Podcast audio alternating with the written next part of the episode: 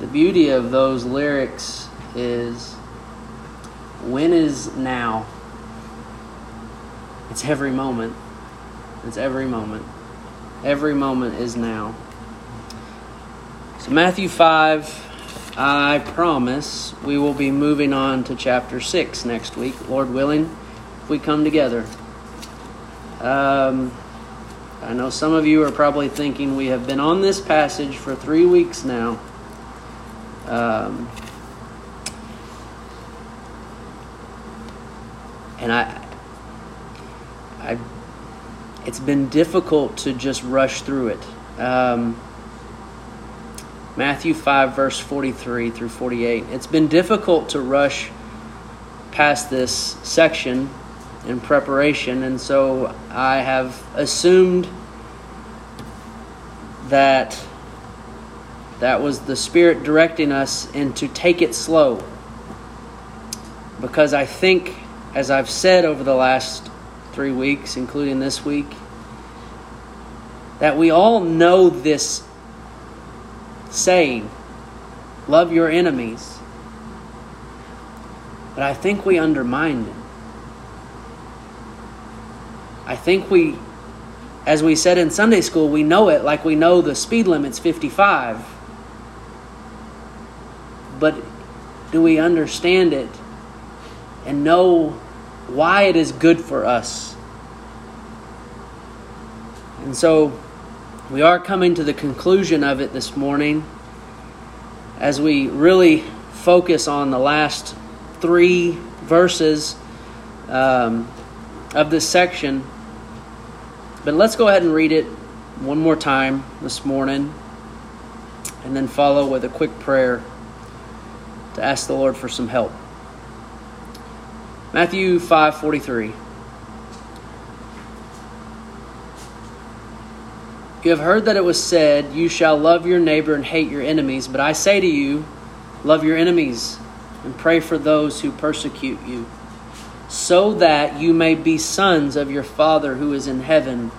For he makes his sun rise on the evil and on the good, and sends rain on the just and on the unjust. For if you love those who love you, what reward do you have? Do not even the tax collectors do the same?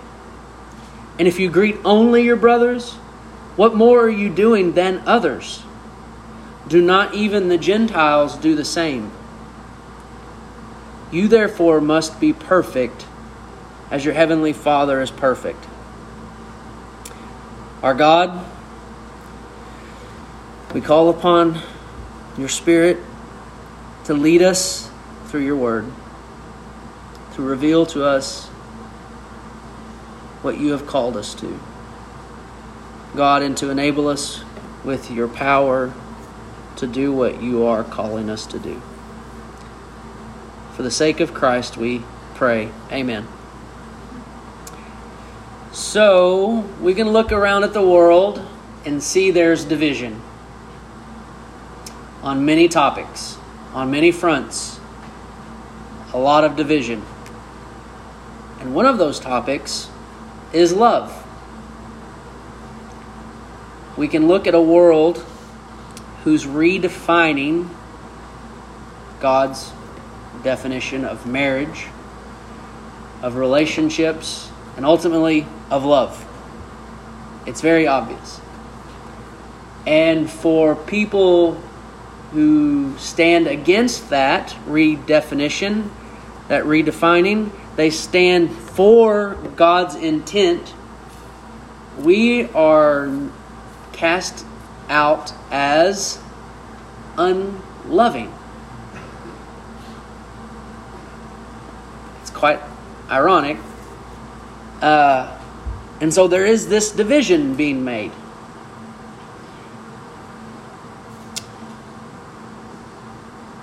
But based on Scripture, based on what we've talked about the last two weeks and what we will talk about this week, week love is supposed to divide the world. But not in the sense that people would assume Christian love divides. Yes, it's hateful. It puts on burdens that people cannot handle. It casts people aside for the way they think they are. Love from the Christian perspective, I mean, love of the, the Christian love from the world's perspective definitely divides because it's actually hateful. But what Christ wants us to understand as he discusses love and calls us to love is that he calls us to a love that makes us separate from everyone else. He calls us to love in a way that other people do not actually comprehend and understand and even consider. The last bit of this section is making a distinction that there are those who are striving to love like Christ as they follow him, and there are those who don't, those who aren't. There's a people living their life seeking the interest of others, as we saw in Philippians 2. There are others who are living their life counting others more significant than themselves. And there are those that aren't. So there is a what is the big difference? What's the common denominator? And we looked at it last week. They are born of God. They are born again. They are, as the theologians say, regenerate. They are a new creation. They are made new. 1 John 4 says, Whoever loves, and I don't just mean in a general sense or in the way the world describes it, but as in God describes it, as Jesus is calling people to love, whoever loves has been born of God.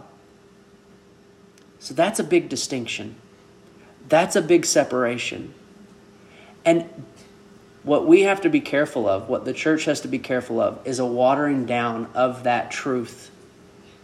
That there is among, there is in Christianity a supernatural aspect that makes it different from any other type of religion that could be thought of. And that is the spiritual, miraculous working of God within a person to make them different. And we can't undervalue that. Because when we do that, we will then act like the world.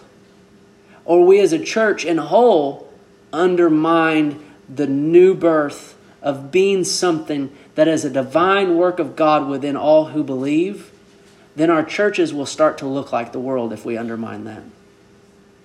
And our pews will fill, and they will feel full of unbelievers. The church is built.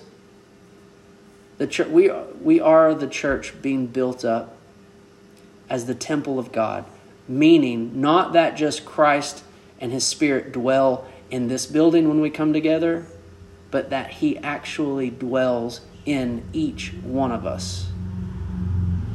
And therefore, the distinction is made, and we are called to love as He has loved.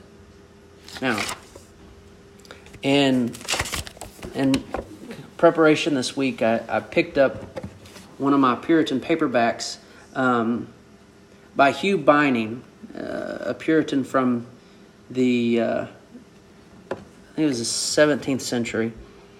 And I, I was reading his little booklet on love and he made he helped me understand something which we know but when i thought about it this way it helped me if sin had not entered the world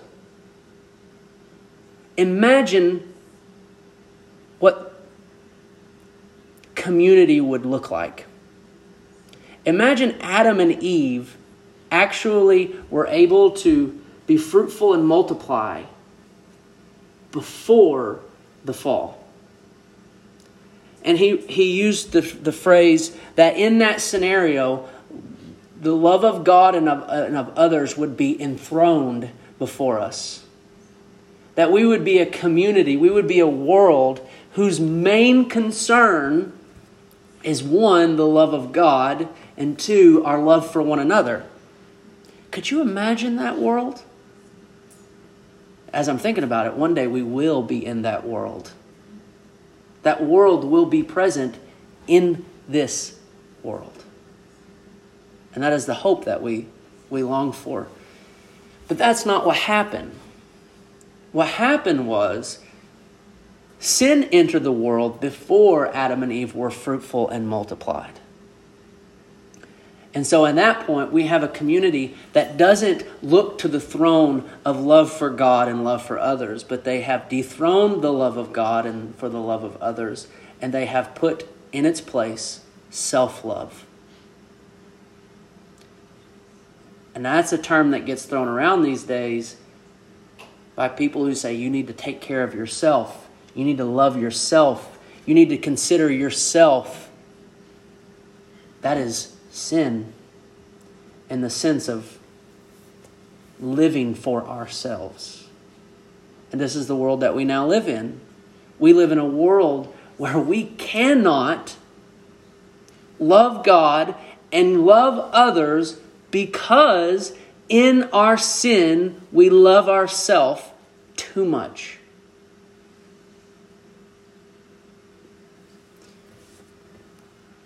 But what has God done?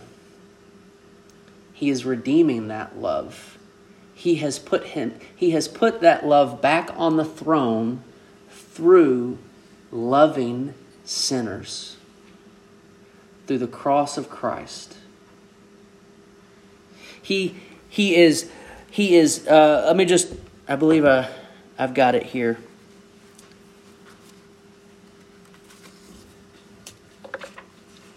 He says, Now the Lord Jesus, having redeemed lost man and repaired his ruins, makes up the breach, especially restoring the fundamental ordinance of our creation and uniting men again to God and to one another. So, in Christ, by the power of the Spirit, we can actually move towards that community of loving God and loving others because of what Christ has done, what God has done through Christ, and that is to love us the way we ought to love. Right? And what is it? What is it? Um, in this is love, not that we loved God, but that He loved us and sent His Son to be a propitiation for our sins. To those whom He is saving, He's calling to us to follow him. And how are we to follow him? Here's another scripture. If anyone would come after me, let him deny himself. Let him take up his cross. What do you do on a cross? You die. Let him deny himself. Let him take up his cross daily. Now, what do you think could come out of that? Of denying self and taking up a cross. I think we could get some actual godly love out of that. I think we could follow in the loving footsteps of Christ, but not just saving us in a justifying way and calling us to love a certain way, but equipping us to actually be able to do it, to enabling us by this new birth, by this divine miracle of God pulling out your stone cold heart and giving you a beating, fleshly heart that feels, that, that is humble, that considers others more significant than yourself. He does it, and enables you by the Spirit. Let me read this for you for the sake of time, let me just read it to you. Um, and this is his commandment that we believe in the name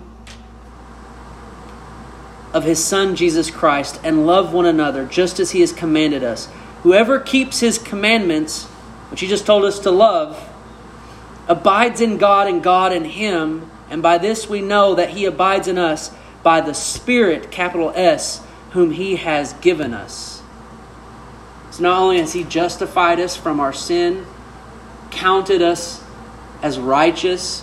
He has called us to love like He has. He has shown us the path, but He has also given us His Spirit in order that we might walk those steps. He tells through Ezekiel, I will put my Spirit within you and cause you to walk in my statutes and be careful to obey my rules. And here's the rule to love. To love Him. To love your neighbor. To love your brother. To love your friend. To love your enemy.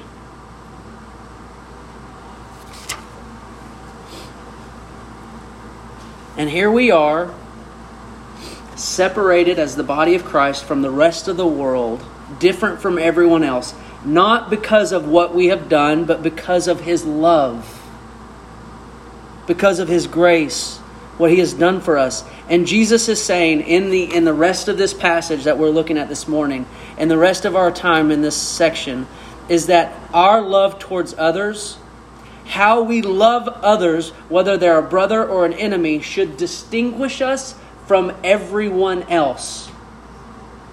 It should distinguish us from everyone else. And that's what Jesus is getting at in these last few verses. Let's start at 45. We're just going to work our way down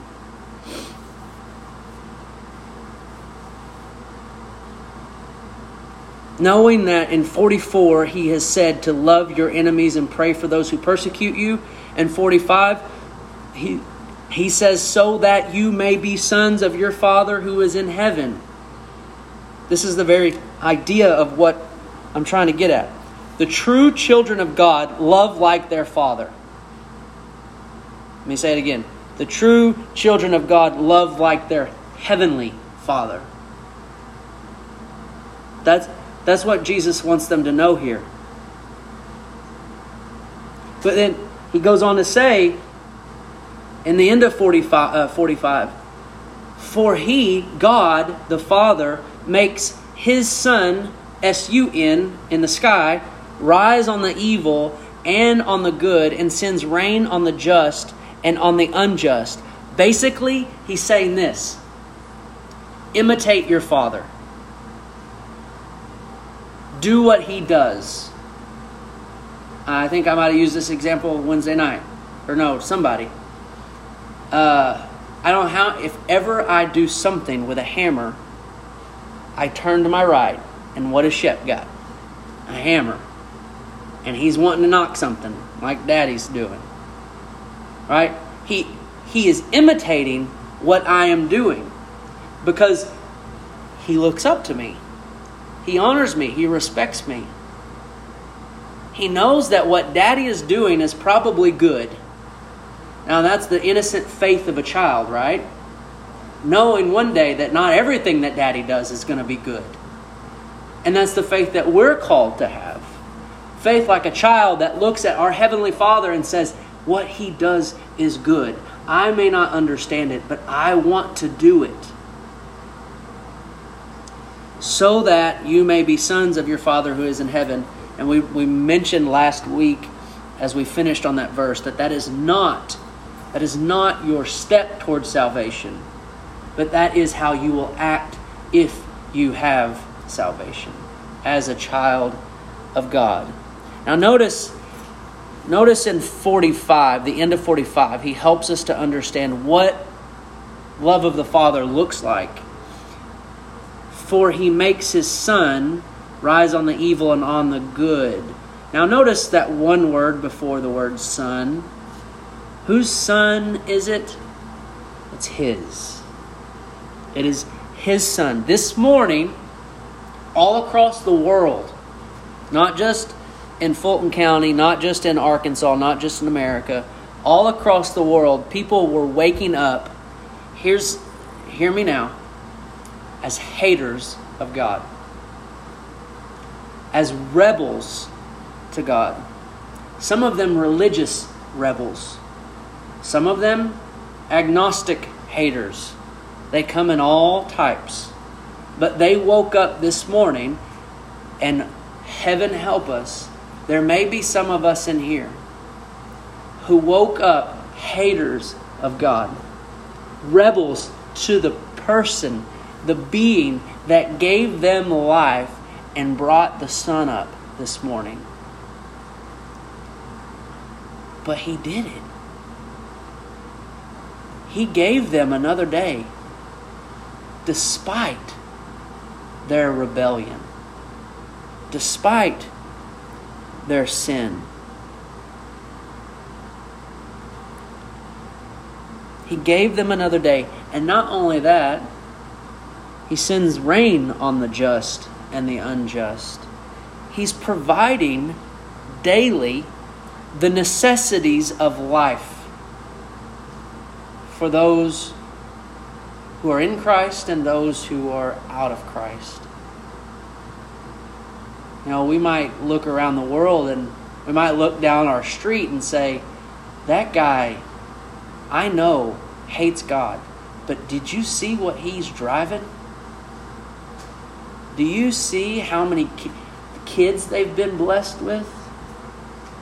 Oh, how their garden grows. That's called the love of God. That's the love of God to His creation. It's it's uh, theologically it's known as common grace. And not common as if um, not as if it's low value. Like everyone gets some of it because it, it doesn't cost a lot. It's common love common grace because everyone gets to be a participant in it. God shows his love for even the unjust and the evil by blessing them with life with all the things that they have. It, and it's actually to their detriment. Apart from an awakening, they will never give thanks. They will never look at the sunrise and give glory to God. But as they watch a sunrise as a rebel to God, they are being damned. They are being condemned. They are incurring, they are bringing upon the wrath of God themselves. Same for the rain, same for the blessing of children, same for the big bank account, same for the nice job, same for the, the four wheels, same for the house. Or do you presume on the riches of the king of the kindness and forbearance and patience, not knowing that God's kindness is meant to lead you to repentance, but because of your hard and imp- impotent heart, you are storing up wrath for yourself on the day of wrath, when God's righteous judgment will be revealed. If you hear my voice today, and you are one of those people who have received blessing from God, and you have not in Christ give thanks and glory to Him in faith, all of that kindness is going to be used against you at the day of judgment. He will show you all that He did for you and said, You did not turn. You did not repent. You did not believe. And therefore, you are being damned by the blessings that you received. God could bring this to an end. All this common grace, He could bring it to an end today. Individually, collectively. It could all be gone.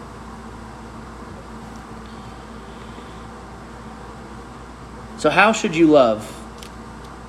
Jesus is telling us, just like your Father, in His common love and grace, there is no distinction.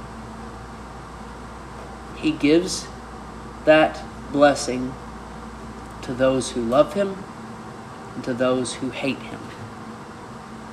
Now, who are we? Who are we to withhold love to anyone? To anyone. Those who love us or those who hate us.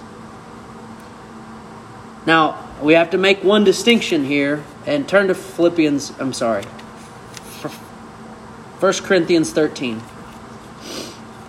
as we make a distinction. Now, there have been people over time who see the mandate to love all and have actually used it in a bad sense to love all in a way that maybe you should only love your spouse.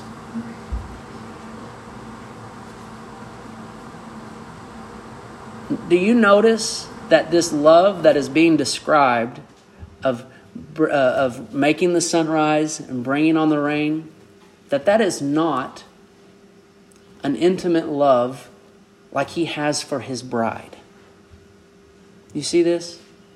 God has a love for his bride, or the, the church, that is an intimate knowledge and love that we share with him that not all know. It is not common, but only for those who are in Christ. And that's why that's why Paul could tell Ephesus, love husbands love your wives the way Christ loved the church. He gave himself for her, the bride. So a, a call to love all, I don't mean like you love your wife. That is intimate between you and your spouse. And that is a the love that you have for your spouse is a reflection, is an image pointing us to the love that Christ has for his church.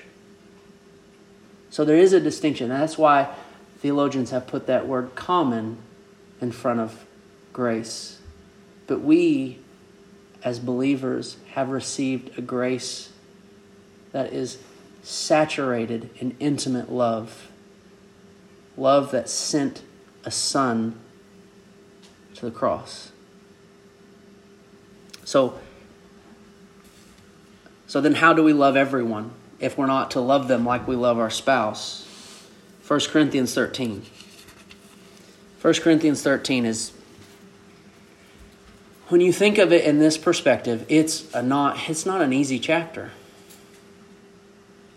when you think of that, that love is defined in 1 Corinthians 13, and Jesus tells us to love this way, whew,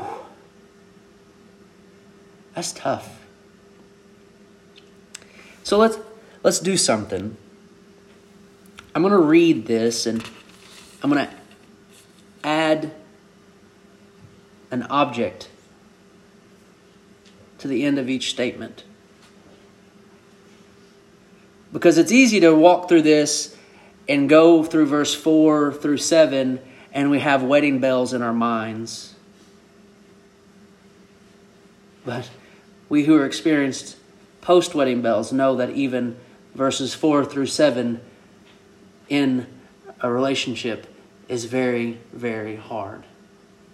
But let's take it a step further. Verse 4 Love is patient with an enemy. Love is kind with an enemy. Love is not arrogant with an enemy or rude with an enemy. Love is not irritable with an enemy or resentful with an enemy. Love does not rejoice at wrongdoing with an enemy Love bears all things, believes all things, hopes all things, endures all things with an enemy. I don't know about you. I feel a little inadequate for that. And the reality is, and we've touched on this throughout the last few weeks, the extremes is neighbor and enemy someone who's easy to love and someone who's really hard to love, but guess how many people are in between? Guess how many people aren't your actual neighbor or your actual enemy? It goes back to the parable of the Good Samaritan that we looked at this week, last week. It's anyone. That definition of love is to be applied in our lives to anyone.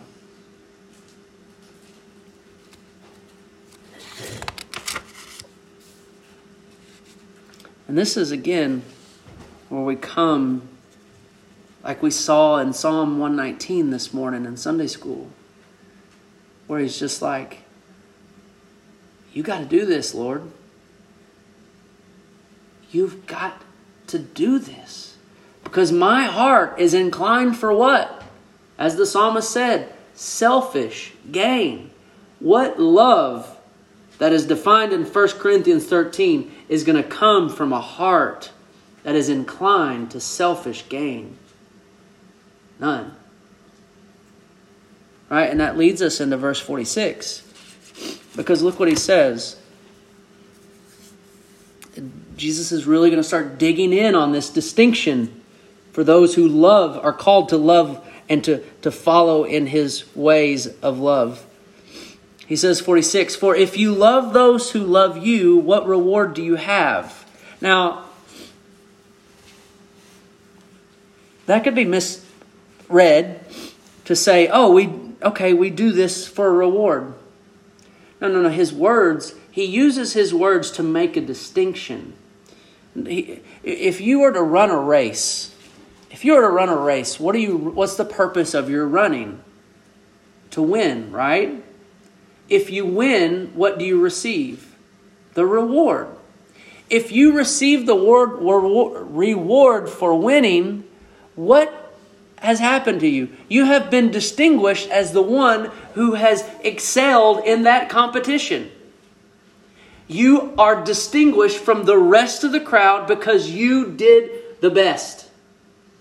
So Jesus is just saying, hey, let's look, let's look around at the world and let, let's see if we can be distinguished from the rest. Look what he does. He gives us two groups. Do not even the tax collectors do the same? Do the tax collectors not love those who love themselves or who love them back?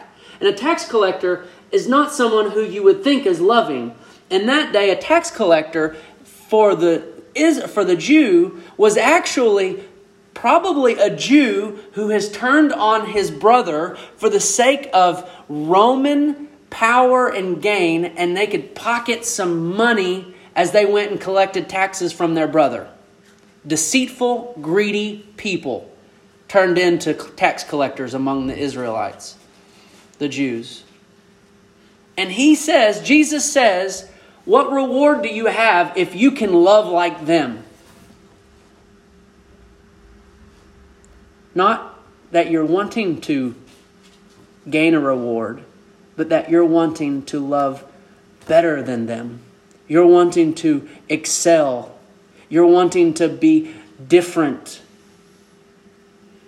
And then he adds, and if you greet, verse 47, and if you greet only your brothers, what more are you doing than others? And then he brings in this other group. Do not even the Gentiles do the same? So in this case, we could say, Do not even the people who do not have my law, who have not been given my word, can they not experience and show love to some degree to their brother? So let's not put ourselves on the same level of those who don't have the law, who have not been blessed with the oracles of God. Let's not put ourselves on the same levels of tax collectors and only love as they are able to love basically because of the common grace that God allows them because they are made in the image of God. No, I'm calling you to love like me. I'm calling you to love like the Father who loves even those who hate him.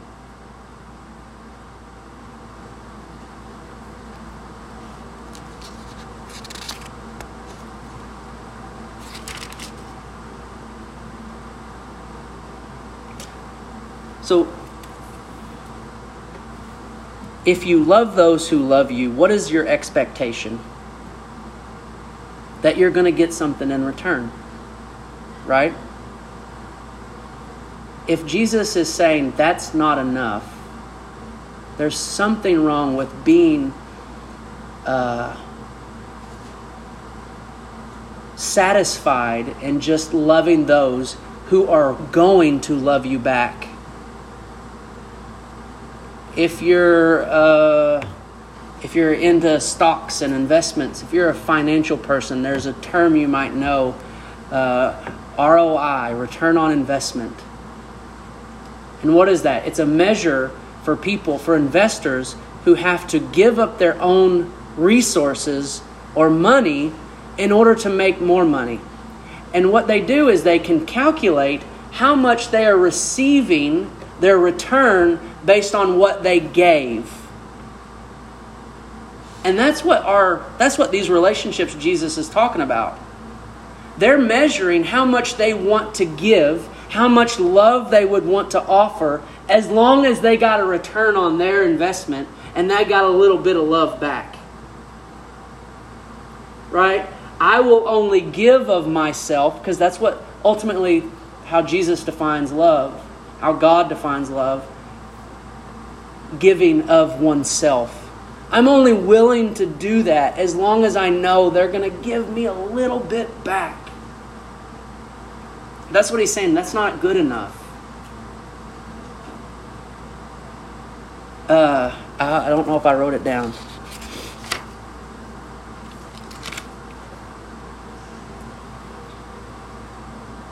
Man, man like love, as these tax collectors and Gentiles, man like love is loving love, or loving for love. Christ like love is loving hate. I'm not saying it right. I wish I would have wrote it down. But the point being is that everyone in this world can love someone who loves them. But those who are in Christ strive to love those who hate them. And that's that distinction, that divide that has taken place in this world the sheep from the goats.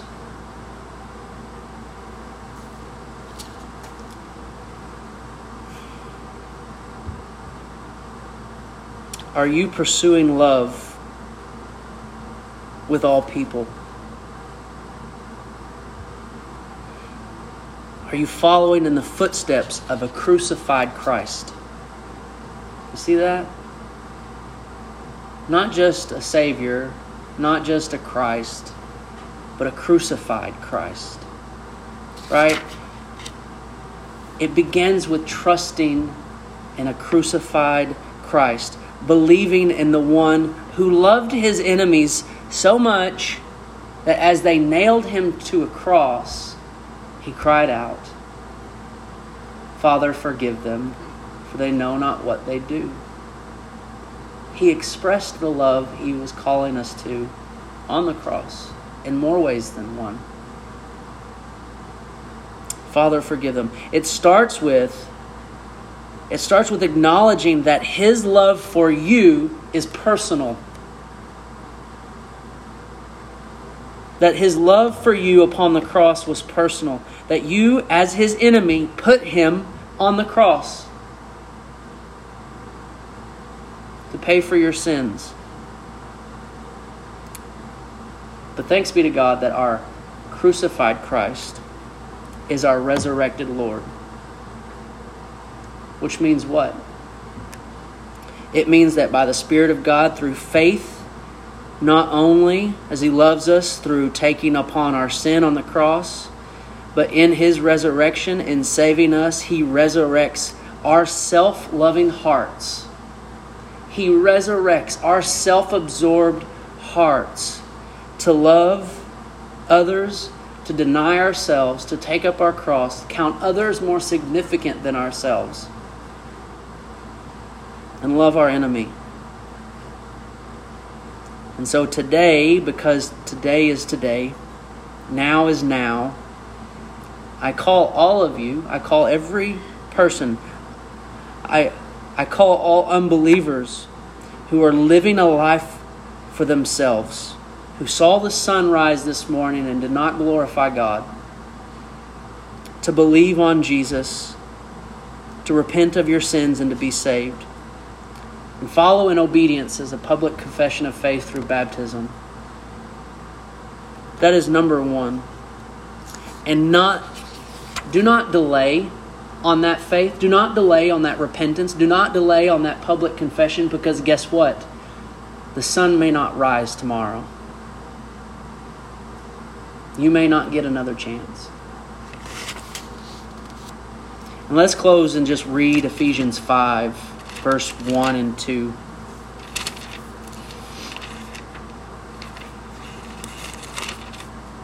Ephesians 5, verse 1 and 2.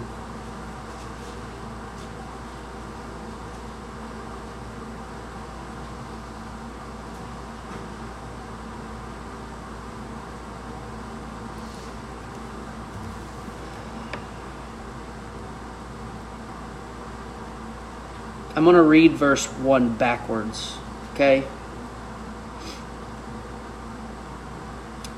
As beloved children, meaning children who have been loved by God. Therefore, be imitators of God. Verse 2 And walk in love, as Christ loved us and gave himself up for us as a fragrant offering and sacrifice to God. I pray you dwell on those two verses this week. You cannot be lukewarm and be an imitator of God. You cannot walk in love and be lukewarm. You cannot give yourself up for others and for Christ if you are on the fence. And as verse 2 says, you want to be a fragrant offering and sacrifice to God. Those who are on the fence, those who are lukewarm, those who claim the name of Christ and do not look like, or do not seek to be imitators of God and walk in love, they are a smelly stench to God. I know I don't want to be harsh, but that's the reality. There's always, always grace. Grace upon grace through faith in Christ. Let's pray.